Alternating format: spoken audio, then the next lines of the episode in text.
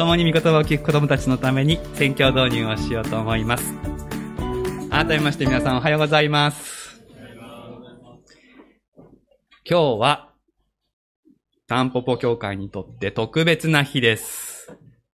何の日か小学生はわかりますか？さっきから何回も言ってる。はい。そうです。タンポポ25周年。今から25年前の9月の最初の日曜日にタンポポ教会は生まれました。そこから礼拝が始まったんですね。その時はこの場所ではありません。どこだったかっていうと、こんなお家です。ね、場所も部梅町じゃなくて南町です。南町のお家で始まりました。去年ね、祈り散歩に行った人はね、この場所まで歩いて行って、今は別の人が住んでいますけど、ここだったんだねっていうのをみんなで眺めました。さあ、質問は、これです。どうしてタンポポ教会は生まれたのでしょうか？うーん、どうして？誰か始めたいなと思って始めたのかね？それとも、ある日突然、今日はここから教会だって思ったのかな？違います。ヒントは、今、賛美していただいた、神様は実にという賛美の言葉の中にあります。聖書はこういう風に書いてありますね。神は実にその一人子をお与えになったほどに世を愛された。それは御子を信じる者が一人として滅びることなく永遠の命を持つためである。有名な御言葉です。ここに、よっていう言葉があります。これどういう意味でしょうか？この漢字何年生で習うかな？もうこの感じ習った？2年生で習うよね、多分ね。3年生 ?2 年生？でも知ってる。はい。これでできる言葉は何ですか？そう、世界の背です。これは整えられた宇宙という意味があるんですね。えギリシャ語はコスモスって言います。ね、どっかでそんな人の名前がありますね。神様はみんなの生きているこの世界を愛されました。大事に思われました。この世界に生きている私たち一人一人もちろんです。でも、人間だけじゃないです。世界は人間だけでできてないですね。世界全部神様は愛された。神様の最高傑作としてこの世界が作られたんだから、そりゃ大事にするよなって思うかもしれません。でも、この世界は、この世は、ただ神様が作って素晴らしいっていうだけじゃない。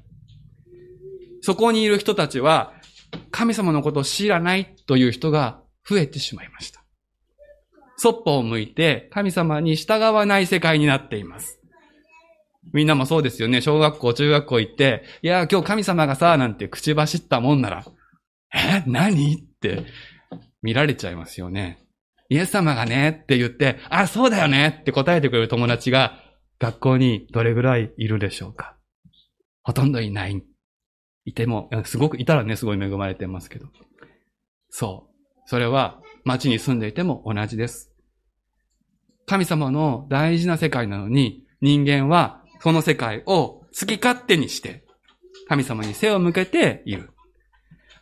そんな世界だから、神様は、もういいや、と思われてもよかったと思います。この世界はもうダメだ。この世界はおしまい。別の世界を作ろうと思ってもよかったと思います。でも、神様はそうしませんでした。どうにかして直して、きれいにして、もう一度、もう一度神様の素晴らしさがわかる世界にしようとしているんですね。そのためにイエス様が来ました。イエス様の弟子になって、イエス様から生き方を学んで身につける人が増えると、この世界は正されていくんです。こうやって今神様は、この世界を神の国へと作り変えています。今その真っ最中です。そして教会というのは、この神様の計画にとって重要な基地のようなものです。基地ってわかりますか？泥系やるときに基地はあるかな？泥棒の陣地とかあるかな？戦うときにね、基地があるとそこから戦いに出ていけますよね。今から25年前まで、この府中の南側には神様の基地は一つもありませんでした。そこで神様は、この場所を愛された神様は、ここに住む人を愛された神様は、ここへも神の国にしよう。この府中の南の地も神様の国にしたい。そう思って基地を作ってくださった。つまり、どうしてタンポポ教会が生まれたのか、どうしてタンポポ教会があるのかは、神様がこの場所を愛されたからです。でも、ここで大事なことがあります。基地を作るのはゴールではありません。そうですね。神様の国をもたらすための基地として教会が作られましたけど、基地ができてよかったって思ってたら、全然ダメです。基地を大きく強くすることもゴールではありません。基地から出て行って、神様の計画を実行することが必要なんです。神様はそのために教会を作ったから。そして神様はそのために一人一人を教会に集めたからです。じゃあどうやったら神の国はみんなの世界に広がるんでしょうか？イエス様の言葉からその方法を今日は学びたいと思います。一緒に聖書を開きましょう。新約聖書の11ページ、マタイの福音書6章33節を開きください。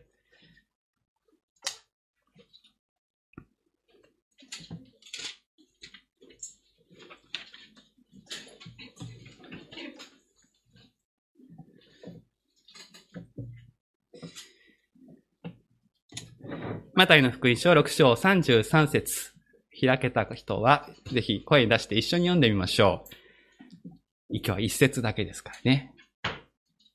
中学生も準備 OK かな？マタイ6章33節3。はい。まず、神の国と神の義を求めなさい。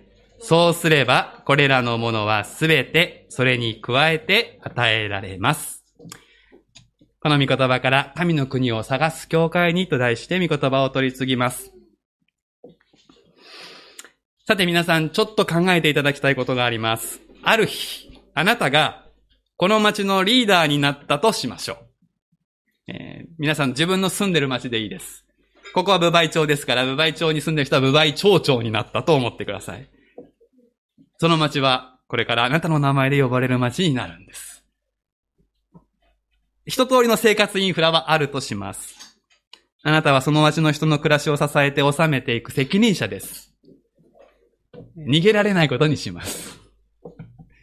さあ、そうなったら、まずはじめに皆さん何をするでしょうか？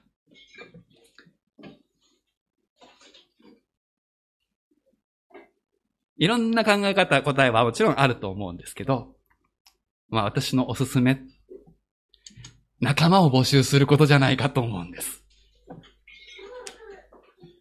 例えば、副町長を任命するとかね。あるいは秘書を雇うとか。まあそういうことするんじゃないかな。順番はわかんないですけど、それしないでやろうってことはないと思います。どんなに有能な人であっても、一人で収めるっていうのは困難でしょう。そして、たとえできたとしても、面白くないと思います。できたことを喜ぶ仲間がいないんですから。そうでしょ？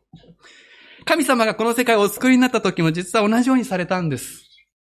世界を創造し、生活インフラをひとまず整えたところで、この世界を治めるパートナーを求められ、また任命されました。誰でしょう？それが、神の形としての人間です。神の形、さっき信仰告白しましたけど、これにはいろんな意味がありますが、一つには、そして重要なこの意味は、この世界を治めるパートナーっていう意味です。ところが、知ってる人も多いと思いますが、エデンの園で裏切り事件が起こります。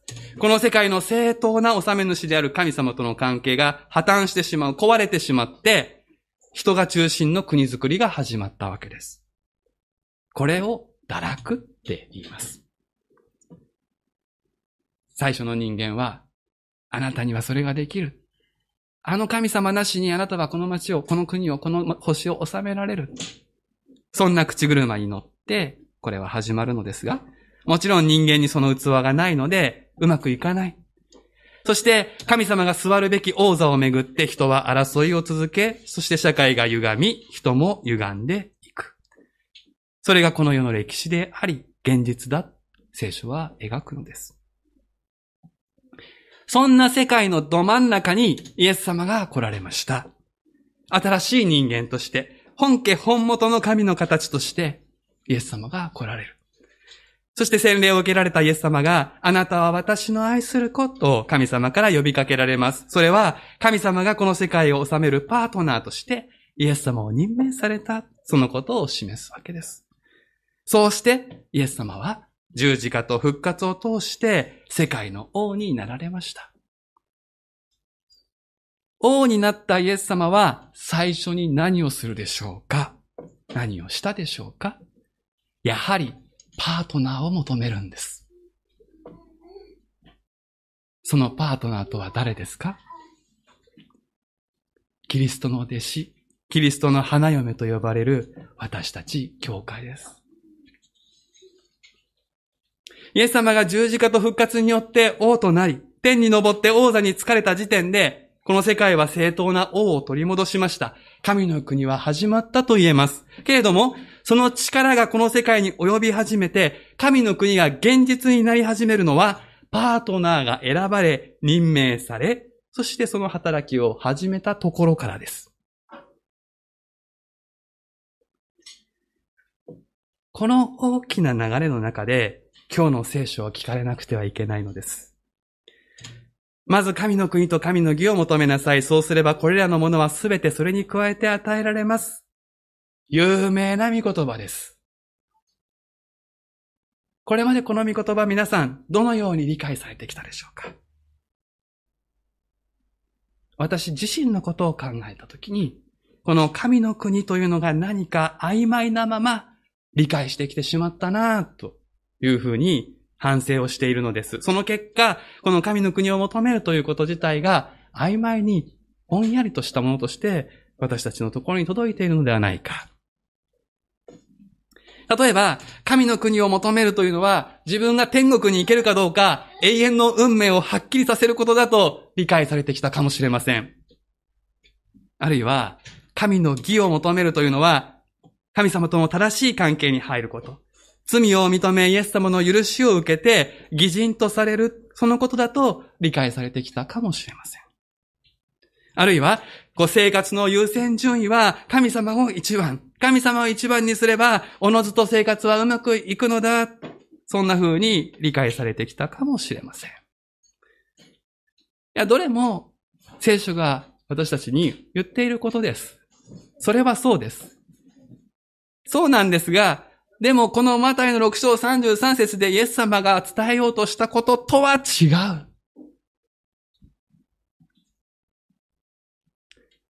神の国の流れでこのことを私たちは理解してこなかったかもしれない。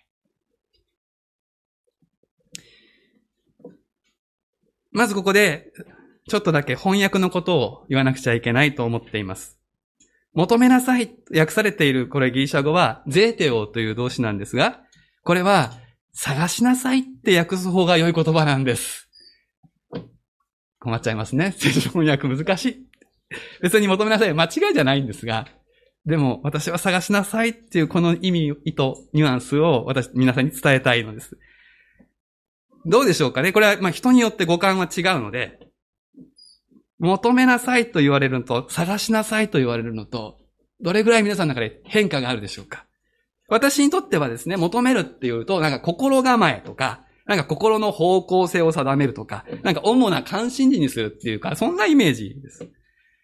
でも、神の国を探すとか、あるいはこれ捉えるっていう言葉でもあるんですけど、そうなるとどうでしょうかね。距離感が断然変わるなと私は思うのです。捉えるっていうのは、あの、聖書の中では、イエス様を逮捕するときに使う言葉なんです。つまり、動いてる対象、手を伸ばして、ガッと掴むっていう、そういう言葉がゼーテを。とすると、これ、神の国っていうのはなんか静かな止まったものではなくて、動いてるものです。神の国が動きのあるものだという前提になりますね。そして、探すってことはですね、パッと見てわかるわけじゃないってことですよ。人の目には隠れてるっていうこともまた前提になっています。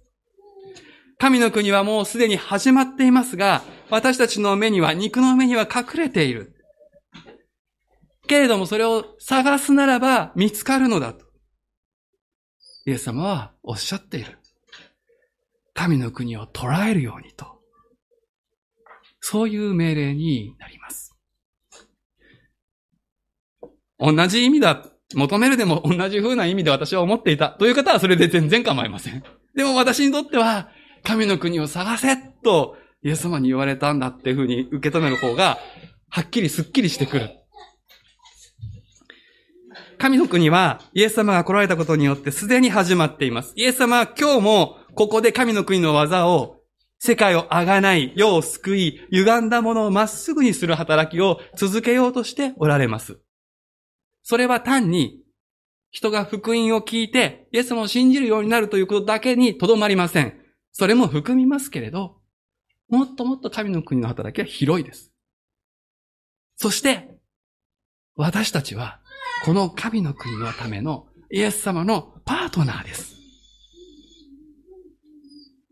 サブリーダーと言ってもいいでしょう。子供たち、学校の生活で何かのサブリーダーになったことがあるでしょうかリーダーになった人もいるかもしれないけど、サブリーダーは、どうでしょうリーダーと仲良くしないとできませんね。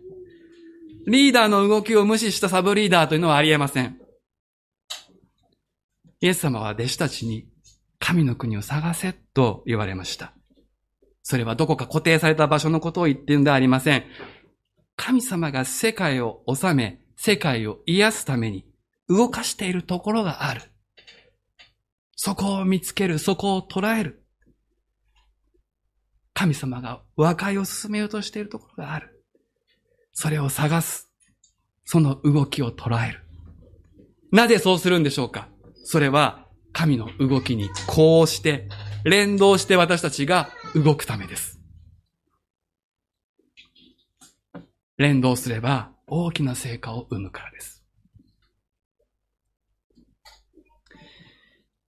あの、マタイの福音書の6章、有名な三条の説教と言われるところで、神の国と比較されて語られていることがあります。それを少しお話しすることで、神の国ということがよりわかるようになると思うのでお話をしますが、この神の国と比較されているのは、言うならば、富の国です。富の国。お金の国。あるいは経済の支配。そう言い換えてもいいと思います。富の国を探すもしそんな表現があったらどんな風に皆さん想像するでしょうか？お金が埋まっている場所のことを言うでしょうか？それとも富の流れがどうなっているか、そこをリサーチするということを意味するでしょうか富というのは日々動くんですよね。お金は次から次へと流れていきます。誰が儲かっているのか、どこに投資するのが良いリターンを生むのか、富の国を探すっていうのはそういうことです。もっと身近に言うとですね、今日はどこのスーパーが安売りなのかっていうのを探すのは、富の国を探して生きているっていうことです。もし、もしそれが皆さんの市場命題になっているとしたら、神の国は無視されていることになります。富を無視しなさいと言っているわけではありません。まず神の国を探しなさいと言われているんです。まず神様の動きに連動すれば、富のことは神様が責任を持ちます。けれども私たちが富の動きに連動すれば、私たちは神様に、神様を道具にしてしまう。そんな間違いを犯してしまうでしょう。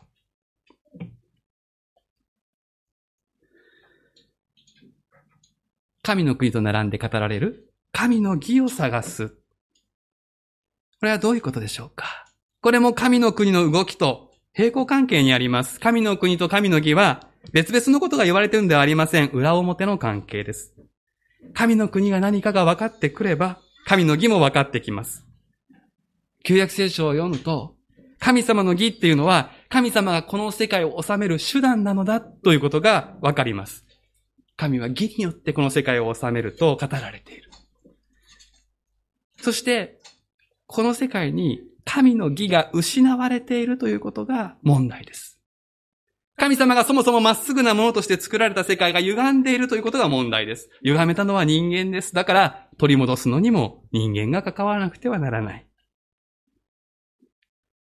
とすると神の義を探すというのは、イエス様の弟子になった者がこの義を行うチャンスを捉えるという意味だと分かってきます。神の義と比較されているものがやはりここで語られています。数節、数節前になりますが、そこではパリサイ人の義という言葉で比較がされている。これを言い換えるならば、消極的な義とか表面的な義と言い換えることができます。どんな風に使われているでしょうか？こういう見言葉があります。昔の人々に対して、殺してはならない、人を殺す者は裁きを受けなければならないと言われていたのをあなた方は聞いています。しかし私はあなた方に言います。兄弟に対して怒る者は誰でも裁きを受けなければなりません。兄弟にバカ者という者は最高法院で裁かれます。愚か者という者は火の燃えるゲヘナに投げ込まれます。パリサイ人の義は、私は誰も殺してないので義だ。という考え。戒めを破らない義です。けれども、イエス様は、この表面的な行動ではなくて、関係に注目されています。よくこの見言葉は、私たちがどれだけ罪深い人間かを教える箇所として取り上げられる。バカって言ったら地獄行きなんだぞ。それがイエス様の基準なんだ。だから、イエス様を信じなきゃダメだって語られることがある。煽られて語られることだってあります。そのセリフ半分は合っていますが、半分間違いです。イエス様は地獄の恐怖で人を煽る方ではないからです。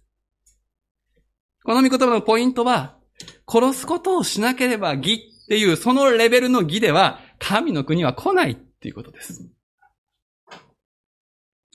私たちが兄弟のような近しい人間関係を持つようになると、そこに苛立つことがしばしば起こります。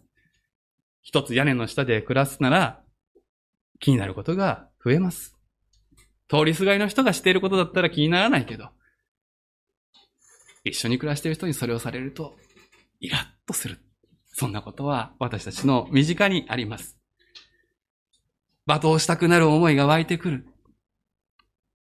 そこで私たちの不義が明らかになります。人間関係が不義である。人間関係が義ではないっていうことがそこで発覚します。なぜ怒るんでしょうか？自分を過大評価しているからかもしれません。なぜバカと言えてしまうんでしょうか？自分が賢いと勘違いしているからかもしれません。少なくとも、その相手の人の神様の眼差しでその価値を認めていません。神の義はこういうところに働こうとするんです。ここに義が来ないと、この関係がまっすぐにならないと、神様の義は実現しない。神の国はもたらされないんです。教会の数が増えようが、クリスチャンが増えようが、私たちの人間関係のそのイライラに、それだけではありません。様々な私の心から上が湧き上がってくる様々な欲望に対して、義によって勝利することなしには、神の国は来ないんです。だから神の義を探すっていうのは、こういう場面でイエス様によって変えられるということを求めることです。自分は不義だって言って落ち込んで終わりじゃ全然ダメです。そこは、そこに神の義が必要だっていう印なんです。そこに神の義をもたらすのはイエス様ですから。そこでイエス様を呼ばなければいけません。不義の関係を義の関係に変えてくださるイエス様の力を探す。それが神の義を探す、求めるということです。ですから、地獄行きを逃れるために罪を認めてイエス様を信じて許しの印をもらうっていうのでは全然ない。キリスト教ってこういう宗教でしょって思われている方が多いですけど、全然違います。これは、カノボン・ヘッファーが安価な恵みと呼んだやつです。私たちに求められていることは、罪を認めた上で、そこに望む神の国の動きにこうして、神の義の力をそこに持ち込む、そのためにこそイエス様を信じるということです。もやもやするとき、葛藤するとき、そこにこそイエス様が必要なんです。25周年を迎えるタンポポ教会に、教会の主であるイエス様は、まず、神の国と神の義を探しなさいと言われます。この命令は繰り返しを求める文法です。神の国を探し続けなさい。まず神の国と神の義を探し続けなさい。日ごとに習慣的に神の国と神の義を探し続ける。不義は身近な人間関係だけではありません。社会の構造にまで及びます。神の国。それはそういうところに働きかけていきます。神の国の動きを察知して、不義を見つけて祈り、自分を自分たちを変えていただくために、さらにイエス様に信頼する。これが私たちの営みのベースにならなくてはならない。個人としても、教会としても、これがベースです。まずと言われているのです。では、具体的にどうしたらいいでしょうか？一つのキャッチフレーズを今日皆さんにお伝えして、これを私たちの合言葉にするようにして、このことを追求していきたいと思うんですが、目覚めが肝心。この言葉を皆さんに伝えたいんです。目覚め、朝起きた時のことですね。皆さん朝起きて、最初に何をしますか？第一部の礼拝であくびをしますって言った子がいましたけど。いいです、あくびしても。その後、どこに手を伸ばしますか？時計ですか？スマホですか？経済新聞開きますか？おすすめは、その目覚めとともに、神の国を探す心のスイッチを入れることです。今日、神様は私という世界のどこに流れを起こそうとしているでしょうか？この問いを持って生き始めるってことです。皆さん、私たちの神様は生きていると告白していますよね。私たちの神様は死んだ神様ではありません。死んで蘇って今も生きている神様です。皆さん、私たちはこの神様は遠い存在だと信じていますか？それとも近くにいて共に生きておられると信じていますか？神様が共に生きているっていうのは共に突っ立ってるんじゃないんですよ。今日も神様はあなたという世界で神の国の働きをしているのです。それはどうやったらわかるでしょうか？いろいろな手がかりがあります。私という個人の体調、それが印になるかもしれません。朝起きて、元気だっていう時もあるでしょうし、だるいっていう時もあるでしょう。いろんなことがあります。でもそれをただの出来事として捉えるのか、その後ろに神の国の動きがあるとして見るのか。なんだろうわかんないこともあります。でも探し続けるんです。私の家族に起こる出来事から神の国の動きを捕まえることができるかもしれません。スイッチを入れていなければ、ただの平凡な日常が流れていくだけかもしれません。けれどもスイッチが入っていると、あ、ここに神の義が来ようとしているのかもしれないと、私たちは捕まえることができます。そして、それら出来事、体調を含め、私の心が今どうそれを受け止めているのか、ここに注意を払う。そこから見えてくるものがあるかもしれません。これに付け加えるならば、今日目覚めたという事実に集中していただきたい。明日のことはわかりません。でも今日生きています。今日これが起きています。そこに神の国はどう働いているでしょうかそこに神の義は何を求めているでしょうかこうすることで、明日のことまで思い煩わないで生きることができるようになります。教会としても、目覚めが肝心と言えます。聖書で目を覚ますということは、祈り続けることと関係があります。祈りがおろそかになると、霊的な眠りに陥ります。眠り続けるなら死にます。眠っている人が何かを見つけることは不可能です。私たちは教会として共に祈る営みをおろそかにしていて、御国のために生きられるとは思えません。祈りは時間に余裕のある人がすればよいという結論は聖書をどう読んでも導き出されません。むしろどんな忙しい生活をしている人も祈りの時間を勝ち取るようにと聖書は教えている。しかも、個人で祈るだけでなく、教会として、群れとして祈ることを聖書は求めているのではないでしょうか。もし私たちが、御国を探す教会になりたいのなら、目覚めなくてはいけません。生活リズムが多様になっている現代社会です。教会の定期集会としての祈り会が全ての教会をカバーできるとは到底思えません。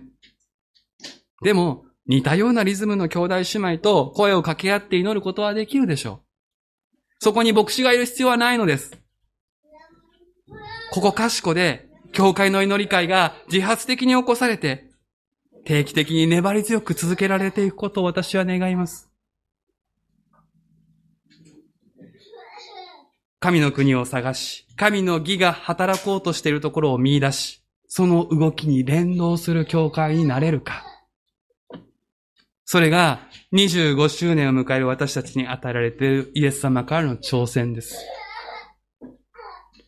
この挑戦に皆さんと一緒に取り組んでいきたい。このことに集中できれば、その他のことは加えて与えられる。私たちの主はそのように約束されました。これから向かう年月を、この主の約束の確かさを証しするものとするように、私たちの天の父は願っておるのではないでしょうか。25周年のあの日私たちは神の国を探し始めた。そうしたら、本当に神様はこの約束に従って私たちに必要なものを全て満たしてくださったと告白できる日を、その日を共に祝う未来をご一緒に描きたいと思うんです。お祈りをいたしましょう。